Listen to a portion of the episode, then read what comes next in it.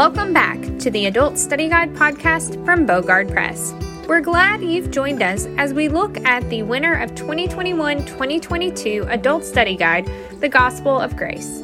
As Brother Mark Clements walks us through the book of Romans, we will see a beautiful picture of God's love for all people and his desire for them to know him as Lord and Savior. Each week, Brother Mark will walk us through this story as we look at God's grace for us and others. Take it away, Brother Mark. Today's lesson is entitled The Gospel of Grace and Civil Government from Romans 13 1 through 14. Seeking the context.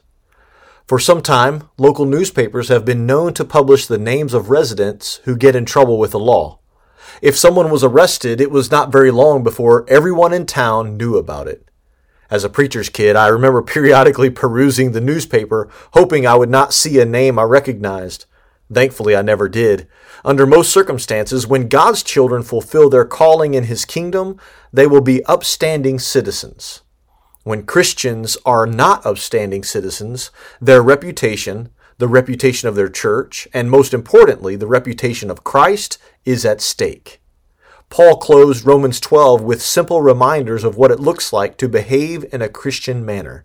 He told the readers that they could live peaceably with all and even love their enemies by leaving vengeance to the Lord. As we will observe today, God uses civil authorities to assist in suppressing evil among communities. Christians have heavenly citizenship, but earthly residences. How can we live in a way that honors Christ and maintains a godly reputation?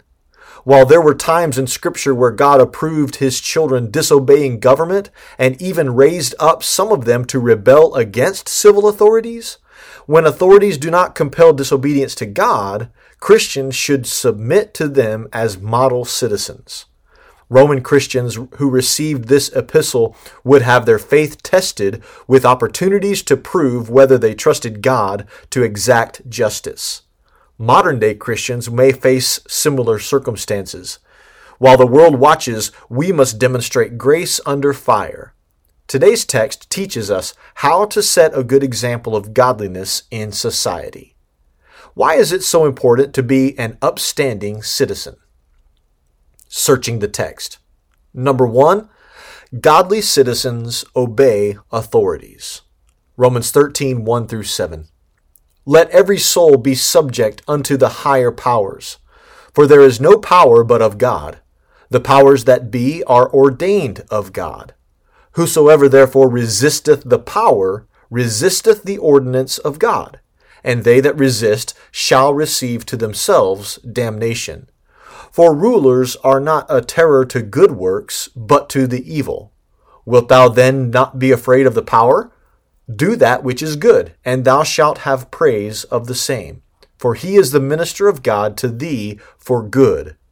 But if thou do that which is evil, be afraid, for he beareth not the sword in vain. For he is the minister of God, a revenger to execute wrath upon him that doeth evil. Wherefore ye must needs be subject, not only for wrath, but also for conscience sake. For this cause pay ye tribute also, for they are God's ministers, attending continually upon this very thing. Render therefore to all their dues, tribute to whom tribute is due, custom to whom custom, fear to whom fear, honor to whom honor. One of the first words our children learned to speak was no. When they got into the rhythm of saying no, it did not matter what question you asked them, the answer was always no. Even if you asked the children if they wanted ice cream, they would refuse. Rebellion to authority seems to be innate in human beings to varying degrees, even at very young ages. As resisting authorities signals sinful human nature, humble submission to authorities, beginning with God, is a sign of sanctification. As we have already d- determined, there are moments when authorities should be resisted by Christians. When Shadrach, Meshach, and Abednego refused to worship the golden image Nebuchadnezzar had set up, they were obeying God rather than man. Daniel 3 16 through 18. Every Christian should be willing to endure the consequences of rejecting authorities if to obey them would mean to disobey God. In every other situation, though, when obedience to authorities does not violate our obedience to God, Christians should obey their earthly rulers. Paul outlined a very simple argument to prove why Christians should obey the higher powers. First, Paul wrote that every person who is in a position of authority was placed there by God's design.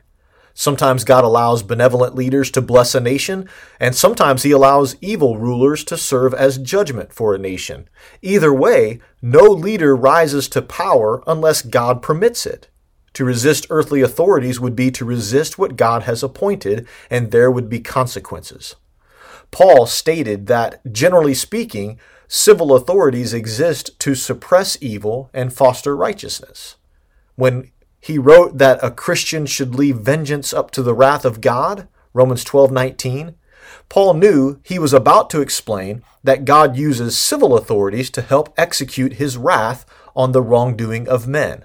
Of course, in places where corrupt leaders do not execute justice for the oppressed, God will ultimately bring his judgment to pass, if not in this life, in the life to come. Since God is in ultimate control, we are free to submit to our earthly authorities, including paying taxes. Jesus even taught that Christians should give to Caesar what belongs to Caesar and to God what belongs to God. Matthew 22, 20 through 22. Whatever we owe to our authorities, we should give, whether it be taxes, reverence, or honor. In doing so, we acknowledge God's wisdom and glory in providing law and order for us refusal to submit to authorities God has placed in our lives causes at least two problems. First, we bring punishment on ourselves when we willingly disobey the laws of the land. On the contrary, law abiding Christians will maintain a good reputation for themselves in the name of Christ. Second, when we knowingly violate the laws of the land, we violate our own consciences because we have chosen to sin against God by disobeying authorities He has put in place. A child who disobeys his teacher and gets punished at school knows he will get punished again when he gets home. Similarly, when we resist civil authorities, we incur punishment from them, but we also sin against God, which brings His discipline upon us. For the gospel's sake, we should honor and obey authorities unless they force us to disobey God. How can you honor authorities in a culture hostile to Christianity? Number two, godly citizens love others. Romans 13, 8 through 10. Owe no man anything but to love one another. For he that loveth another hath fulfilled the law. For this, thou shalt not commit adultery, thou shalt not kill, thou shalt not steal, thou shalt not bear false witness, thou shalt not covet. And if there be any other commandment, it is briefly comprehended in this saying, namely, Thou shalt love thy neighbor as thyself. Love worketh no ill to his neighbor.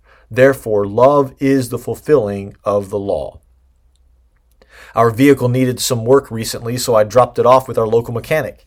Later that afternoon, he produced an itemized invoice of all the problems he discovered and repaired. He walked me through every repair, explaining exactly what was wrong and how he fixed it. The invoice showed many small repairs, but they totaled one big amount due at the bottom of the page. I was more than happy to pay what I owed since he repaired things I would never be able to fix on my own. When Paul wrote about the Christians love towards others, he used a word that describes a debt owed to someone else. When it comes to anything we might owe others, Paul wrote that God's people should pay those debts as soon as possible. When it comes to the demonstration of love, though, we have an ongoing debt to others that will never really be satisfied. Like my invoice from the mechanic, we could spend hours detailing the individual ways we should treat other people. God's people should not commit adultery. They should not murder. They should not steal, lie, covet, or do anything else that goes against God's character. Instead of fretting over all the individual items we should or should not do to others, Paul wrote that we would accomplish everything God wants us to accomplish by simply loving our neighbors as ourselves. Love fulfills God's demands of us when it comes to the treatment of others. We must remember that love is a debt we owe to everyone. This debt will never fully be paid since there is always a need for love. If you looked around our world and tried to diagnose the true problem of secular culture, you would probably surmise that there is a tremendous absence of genuine love for God and for other people. This is the debt we owe to God and the world around us. Love pays the debt. How can you best satisfy your debt of love to others? Number three, godly citizens walk in the light. Romans 13, 11 through 14. And that, knowing the time, that now it is high time to awake out of sleep, for now is our salvation nearer than when we believed. The night is far spent, the day is at hand. Let us therefore cast off the works of darkness, and let us put on the armor of light. Let us walk honestly as in the day, not in rioting and drunkenness, not in chambering and wantonness, not in strife and envying, but Put ye on the Lord Jesus Christ, and make not provision for the flesh to fulfill the lusts thereof. In our current season of life, my wife and I have wake up alarms set for very early in the morning. We try to get to sleep early, but whether we do or not, the demands of each day require early wake up calls. Just as sure as our alarms go off very early each morning, we hit the snooze buttons at least once. It might be time to wake up, but we are slow to rise from sleep. For us, this is true physically, but for many Christians, this is also true spiritually. Paul devoted the last portion of this chapter to rousing the Christian from spiritual slumber. The sense of urgency for spiritual alertness is similar to the urgency of waking up in the morning. When the alarm goes off, we know there are specific activities we must accomplish throughout the day. Knowing the day will end gives us motivation to accomplish everything we need to do before it ends. For Christians, our time is also running out. Not only is the return of Jesus imminent, our time to live for God's glory in this life is coming to an end. As Paul wrote, each day that passes is a day closer to our deliverance in Jesus Christ. We should live each day with a sense of urgency, making the most of every opportunity to glorify God. How do Christians make the most of every minute? We begin by shedding wicked works associated with spiritual darkness. Deeds like carousing, drunkenness, sexual immorality, unchecked lust, quarreling, and jealousy must be intentionally resisted by Christians. We must remember that these sins come naturally to our sinful flesh, so we must be deliberate in denying them power over us. It is not enough to simply remove the works of darkness. Paul followed up the exhortation to remove darkness with an injunction to put on the armor of light. God knows if we simply stop wrong behavior without replacing it with wholesome works, we will likely fall right back into the old sinful habits. So, like waking up and putting on a uniform, Paul exhorted believers to put on Jesus Christ as an armor of light.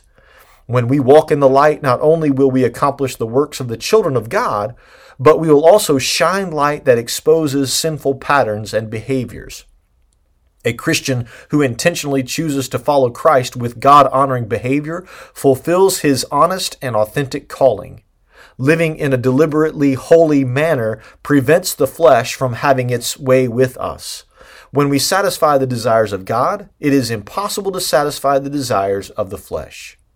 There has been a general decline in the influence of Christians who stand out as children of light in the public square. Not only does walking in obedience to God benefit you and your family, but it also boldly declares the gospel to the world. Choosing to put off works of darkness and walk in God's light fulfills your obligation to function as an upstanding citizen. Why is it so important to constantly resist temptation? Setting the application. We look forward to the soon return of Jesus Christ, who will establish his earthly kingdom. When he comes, we will not be concerned with corrupt authorities or the overwhelming presence of idolatry in the land, since he will rule with a rod of iron. Deep down, we long for that day and recognize that history is counting down to his return. Until that day comes, though, we have a very important job to accomplish. We must abide in earthly environments that are not conducive to holy living, resist temptations of the flesh, and honor the authorities God has given us. We recognize that authorities are in place by God's design and they should be obeyed unless they force us to do something God forbids. As we live the remainder of our days on this planet, the world is watching. We bear the name of Christ so people will observe whether our faith leads us to a holy life or not. For the sake of our testimony and the glory of God, may we walk in God's love and light, inviting everyone to join us in God's kingdom. How will you fulfill your calling to shine the light of Jesus in a darkened world? Thanks, Brother Mark, for sharing such great truth with us this week. Join us next week as we take another look at God's Word with Brother Mark. Don't forget to join us daily on our Through the Bible daily devotionals on our daily devotional blog at www.bogardpress.org. Thanks for listening. We'll see you next time.